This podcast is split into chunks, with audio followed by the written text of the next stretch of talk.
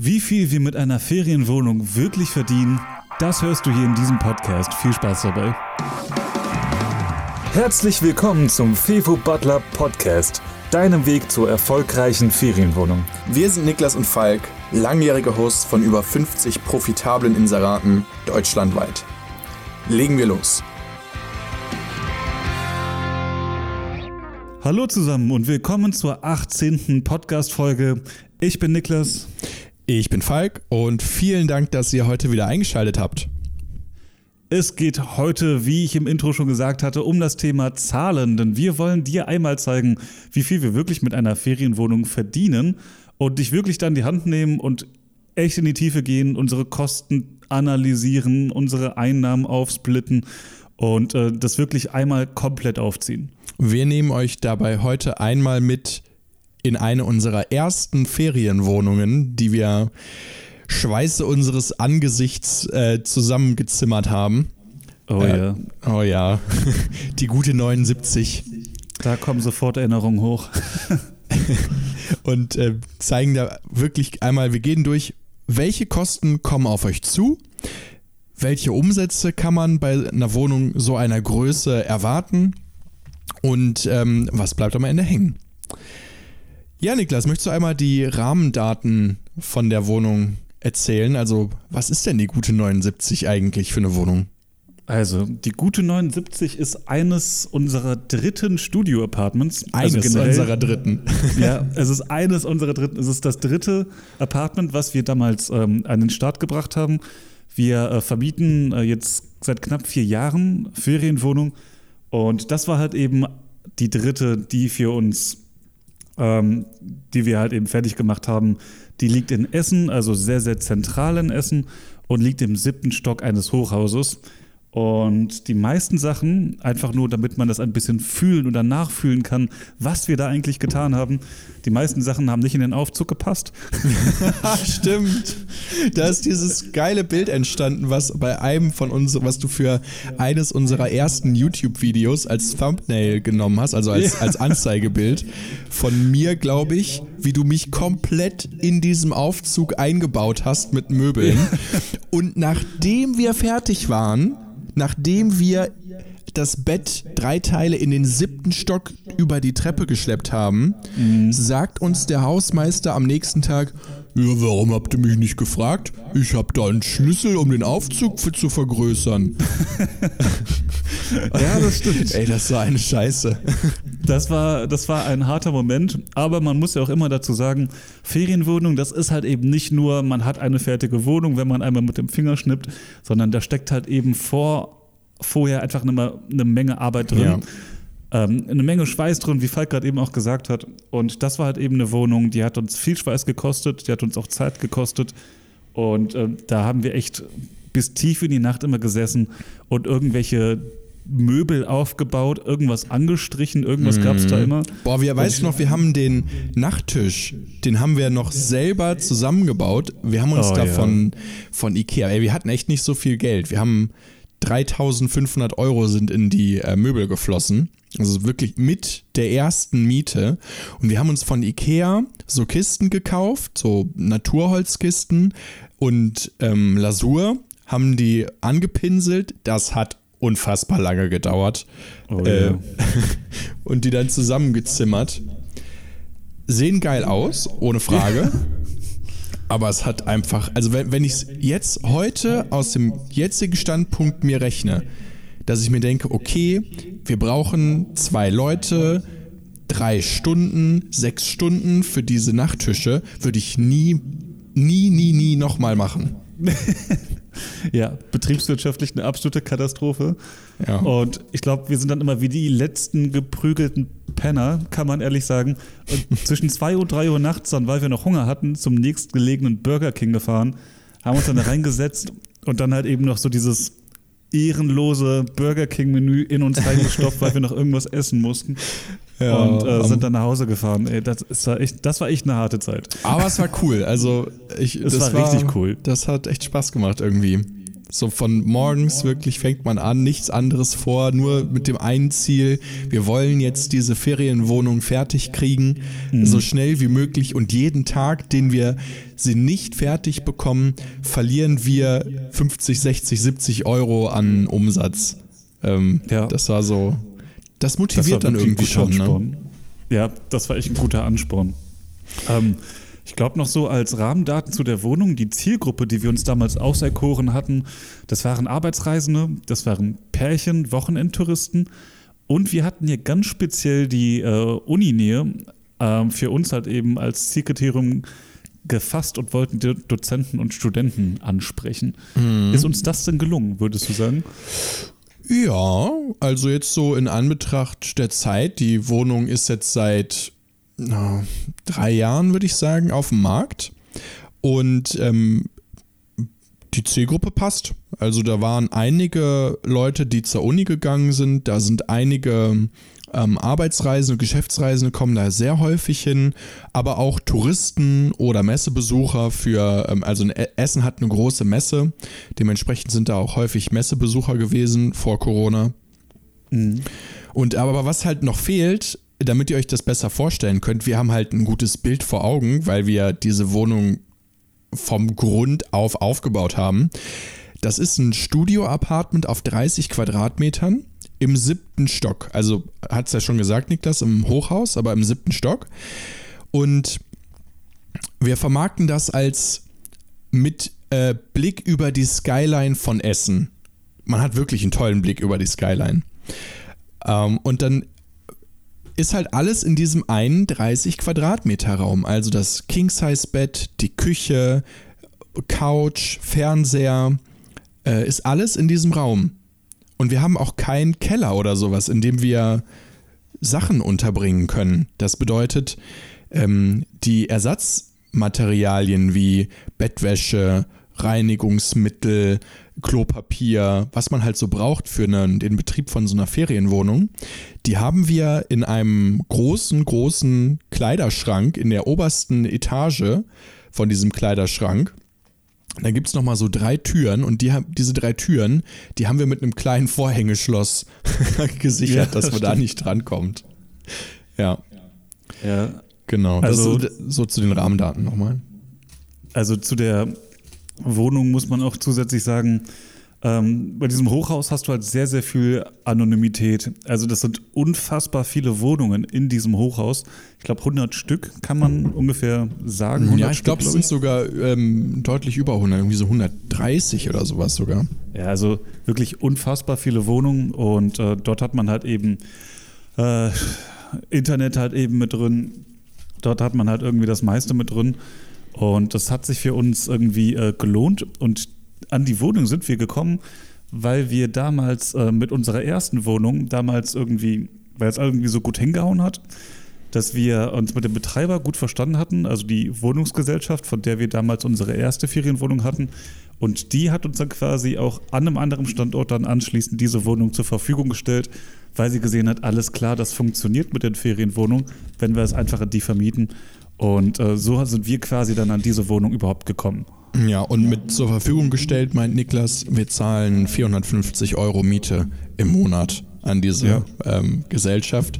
Äh, aber die haben halt auch die Vorteile erkannt, ne? was es halt mit sich bringt, wenn man eine Wohnung hat, die einfach top in Schuss gehalten wird von uns, denn sie muss ja für unsere Gäste jederzeit im Verkaufszustand sein. Mhm. Der Gast, der möchte ja eine schöne, der möchte eine schöne Ferienwohnung kommen.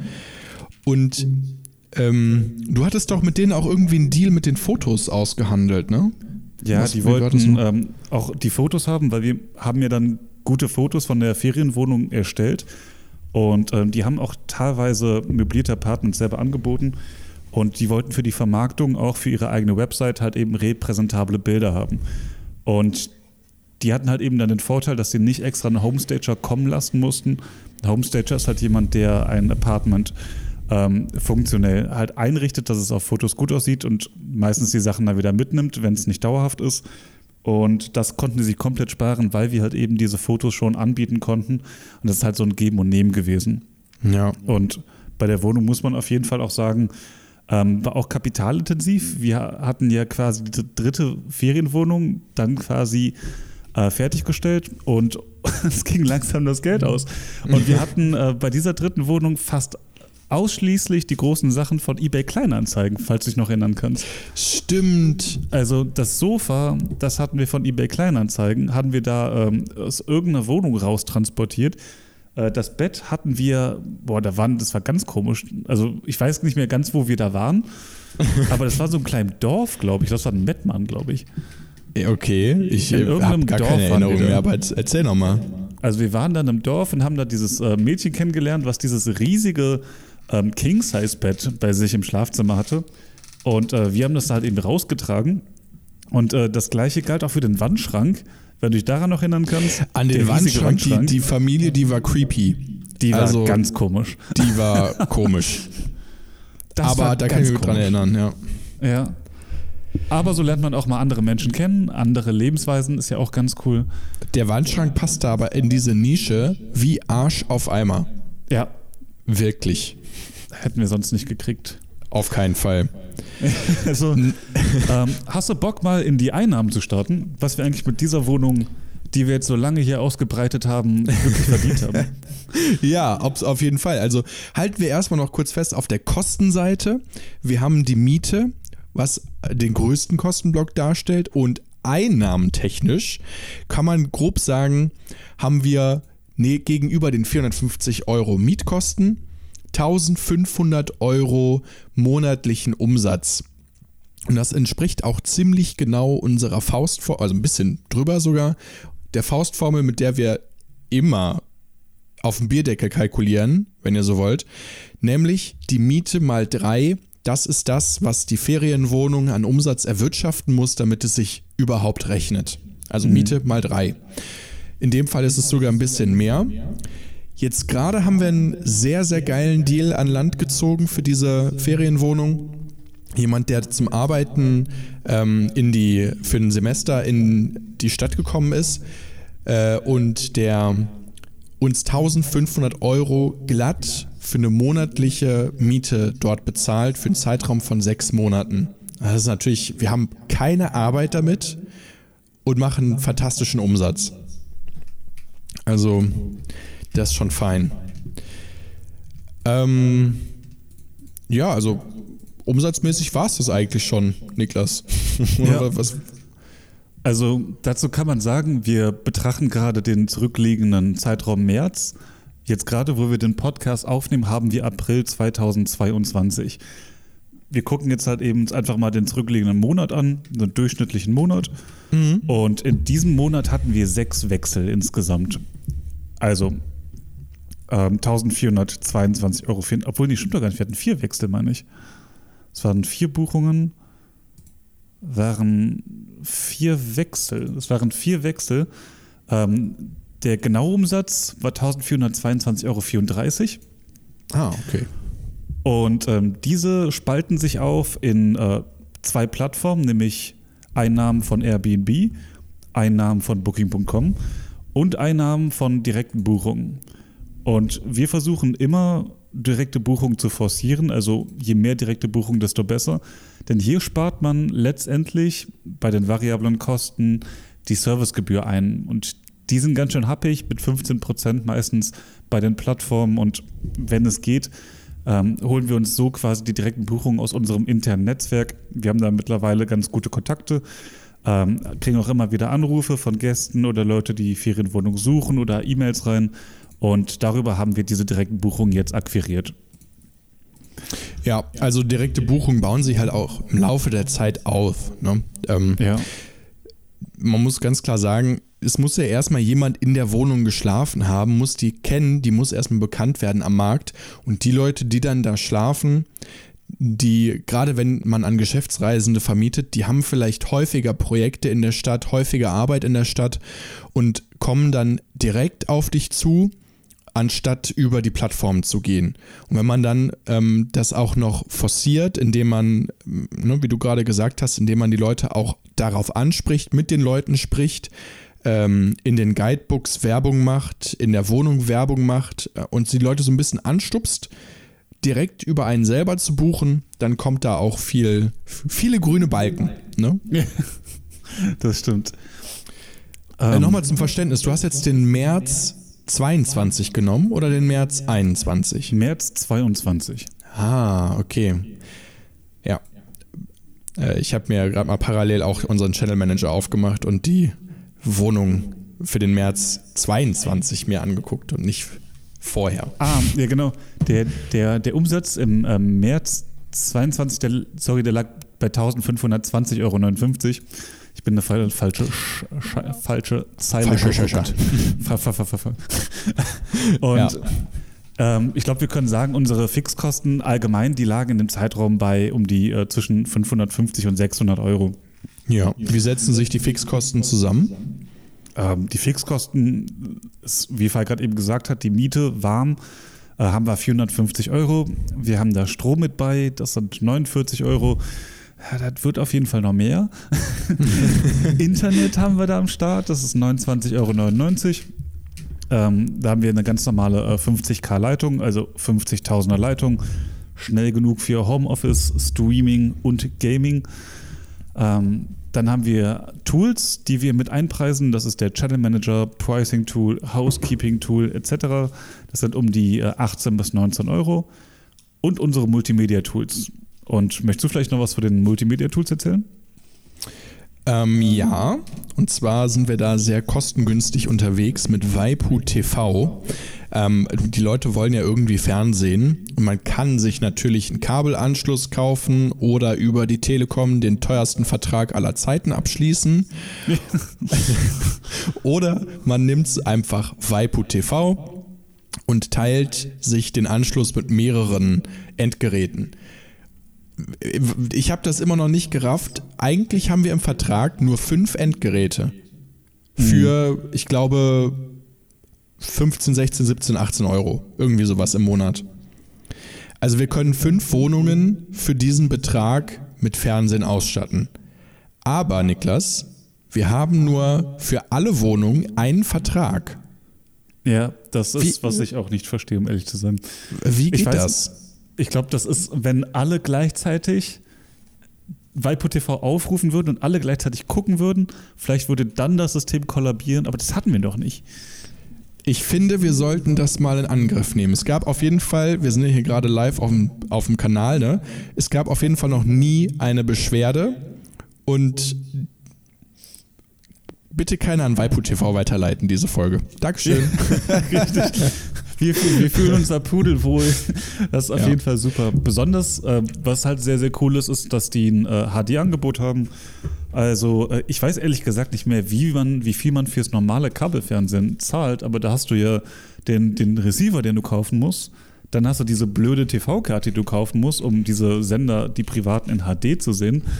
Und äh, dann hast du noch monatlich irgendwelche Kosten. Also irgendwie kommt da irgendwie gefühlt sehr viel zusammen. Ja. Und einfach ganz, ganz minimalistisch. Valpo TV zahlst du 12,99 für einen einfachen Account im Monat, hast einen HD-Sender und bist halt raus mit der Nummer und kannst ja. halt überall gucken, auch auf dem Smartphone. Denke ich mir auch, warum noch was anderes? Ja, naja, im Thema Multimedia, wir haben natürlich noch ein Netflix-Abo äh, und wir haben Amazon Prime wo die Leute, also das deckt alles ab, was die Leute sich wünschen können für so eine Ferienwohnung. Mhm. Wer jetzt ganz wild unterwegs ist, der kann sich auch noch ähm, zum Beispiel ein Disney Plus Abo dazu packen. Als wir gestartet sind, war Netflix gerade in. Jetzt ist Disney Plus ja eigentlich mehr hyped, aber die Leute feiern es trotzdem, wenn sie Netflix gucken können in der also Ferienwohnung. Da, da gibt es ja auch irgendwie kein Ende. Also da kann man anfangen hier HBO-Abo und dann hast du noch ein Maxdome-Abo und ey, die, die sind ja verrückt, ey. Also was die da ja. alles jetzt irgendwie für Plattformen aus dem Boden stampfen, wo du dich für anmelden musst, um äh, Walking Dead in HD zu sehen, ist ja richtig Braucht man jetzt für die Ferienwohnung nicht unbedingt. Ein ja. Punkt, den wir noch auf der Ausgabenseite haben, den wir für uns intern äh, haben, ist die FF&E-Rücklage. Ähm, das steht für Furniture, Fixture und Equipment. Kommt aus, also haben wir uns ehrlich gesagt aus der Hotellerie abgeguckt. Da beträgt die Rücklage für Sachen, die halt kaputt gehen können, 3% vom Umsatz. Und ähm, diese 3%, die legen wir jeden Monat vom Umsatz zurück, um damit dann Reparaturen und Instandhaltungen bezahlen zu können. Was wäre das? Bei diesem Apartment ist zum Beispiel die Tischplatte schon einmal kaputt gegangen. Da mussten wir halt eine neue Tischplatte kaufen. Ähm, ich meine, wir haben einmal ins Klo gegriffen und uns irgendwie eine paar nicht so coole Mieter reingeholt. Die haben uns den Fire TV Stick geklaut. Mhm. Ähm, den haben wir auch davon bezahlt. Aber den Fire TV Stick haben wir uns auch über, ähm, also die haben wir halt denen das in Rechnung gestellt. Wir lassen uns von den Leuten ja die Personalien geben und das haben wir, meine ich, wiederbekommen, das Geld. Ja. Aber sowas wäre theoretisch auch, würde auch darunter fallen. Genau. Und ganz einfach, ähm, jetzt habe ich halt gerade aktuell den Fall, dass ich morgen in ein Apartment muss und da äh, die, das Apartment mal so ein bisschen wieder auf links ziehe. Und was muss gemacht werden? Es müssen mal, ab und an müssen halt Silikonfugen neu gezogen werden. Ähm, es muss mal hier ein bisschen Farbe an die Wand. Glühbirnen müssen mal getauscht werden. Mal geht eine Pflanze kaputt. Halt solche Kleinigkeiten. Äh, leider kann der Hausmeister nicht. Der ist im Urlaub. Und selbst ist der Mann. Samstag kommt der nächste Gast. Wir nehmen das auf. Heute ist Donnerstag. Und mhm. naja, muss halt gemacht werden, ne? Wir wollen ja weiter Geld verdienen. Ja. Ähm, zusätzlich kann man auf jeden Fall sagen, zu den Fixkosten haben wir noch die variablen Kosten. Äh, wir gehen jetzt davon aus, dass wir Fixkosten in Höhe von 550 Euro haben. Unsere variablen Kosten sind die Kosten, die mit jedem Wechsel entstehen. Also wir haben halt eben die Reinigungsgebühr, die schlagen wir natürlich on top auf den Übernachtungspreis bei den Plattformen oder auch über unsere Webseite oder generell bei direkten Buchungen. Und ähm, die setzt sich so zusammen, dass wir ermitteln, wie teuer ist unser Reinigungspersonal, wie teuer ist die Wäsche, also die Wäsche zu waschen. Okay, das ist gerade ein Auto draußen vor der Tür, was hupt. Ich habe es gehört, ja. ähm, sorry dafür. Ähm, dann haben wir die Utilities, so nennen wir ähm, Dinge des täglichen Bedarfs, wie zum Beispiel Shampoo, Klopapier, Seife und auch Glühbirnen äh, etc., Kaffee, alles, was man da halt eben immer wieder für die Ferienwohnung nachkaufen muss. Und dann gibt es natürlich noch die Kommission. Wir haben jetzt bei dieser Wohnung Reinigungsgebühren in Höhe von 30 Euro. Das hat Personal und Wäsche mit bei. Und wir haben Utilities bei jedem Wechsel in Höhe von 2,50 Euro. Wir kommen im Schnitt meistens auf 35 Euro Reinigungsgebühr und richtiges Subkonzept. Richtig penetrant da draußen. Was ist da los, ey? Ja, ist, also, ich wohne in der Innenstadt und die Parkplatzsituation ist manchmal sehr schwierig. Und ich denke mal, jeder, der sich in die Situation hineinversetzen kann, er hat Feierabend, er möchte nach Hause und sucht einen Parkplatz und einer versucht gerade einzuparken, kommt aber nicht in diesen Parkplatz, weil er diesen goldenen Parkplatz gefunden hat. Ähm, und die anderen stehen dahinter und die haben keinen gefunden und dann sind die okay, sehr angefressen okay. und dann hupen die. Ja, das kann ich, das verstehe ich. Ja. ähm, kurzer Exkurs aus der Innenstadt. Ähm, möchtest du was zu den Kommissionen der Plattform erzählen? Jo, äh, die oh Kommission Gott. der Plattform, also die, die Tut meisten, leid, wirklich. Ich glaube, die kommen damit klar.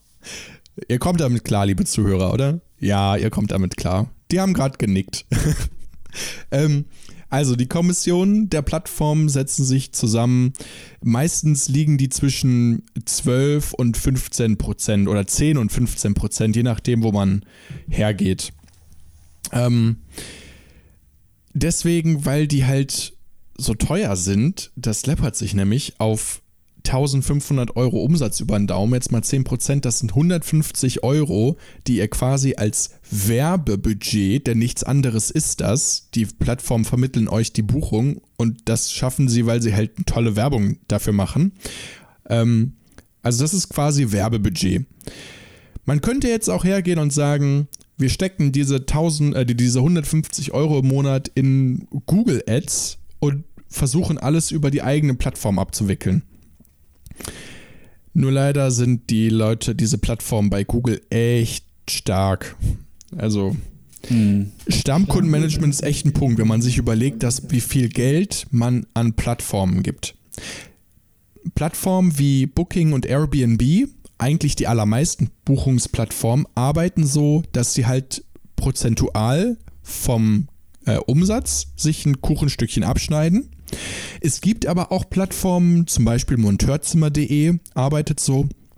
Da zahlt man einmalig im Jahr eine Gebühr. Äh, ich meine, die Goldmitgliedschaft da kostete irgendwas um die 100 Euro oder 150 Euro. Und das war's. Dafür machen die aber auch nicht ganz so viel wie Airbnb und Booking und Com, äh, äh, Co. Also da geht auch nicht so viel drüber, erfahrungsgemäß. Es gibt aber, und da müsst ihr für euren Standort wirklich das genau checken. Es gibt für bestimmte Regionen, nehmen wir zum Beispiel den Standort Bodensee, ähm, da gibt es eigene Plattformen, wo man, wo halt alles drüber geht, wo die ganzen Buchungen drüber funktionieren. Ich habe letztens mit einer ähm, Vermietungsagentur vom Bodensee gesprochen, die sagt, sie listet überhaupt nicht auf Booking.com und Airbnb. Und ich habe gedacht, hä?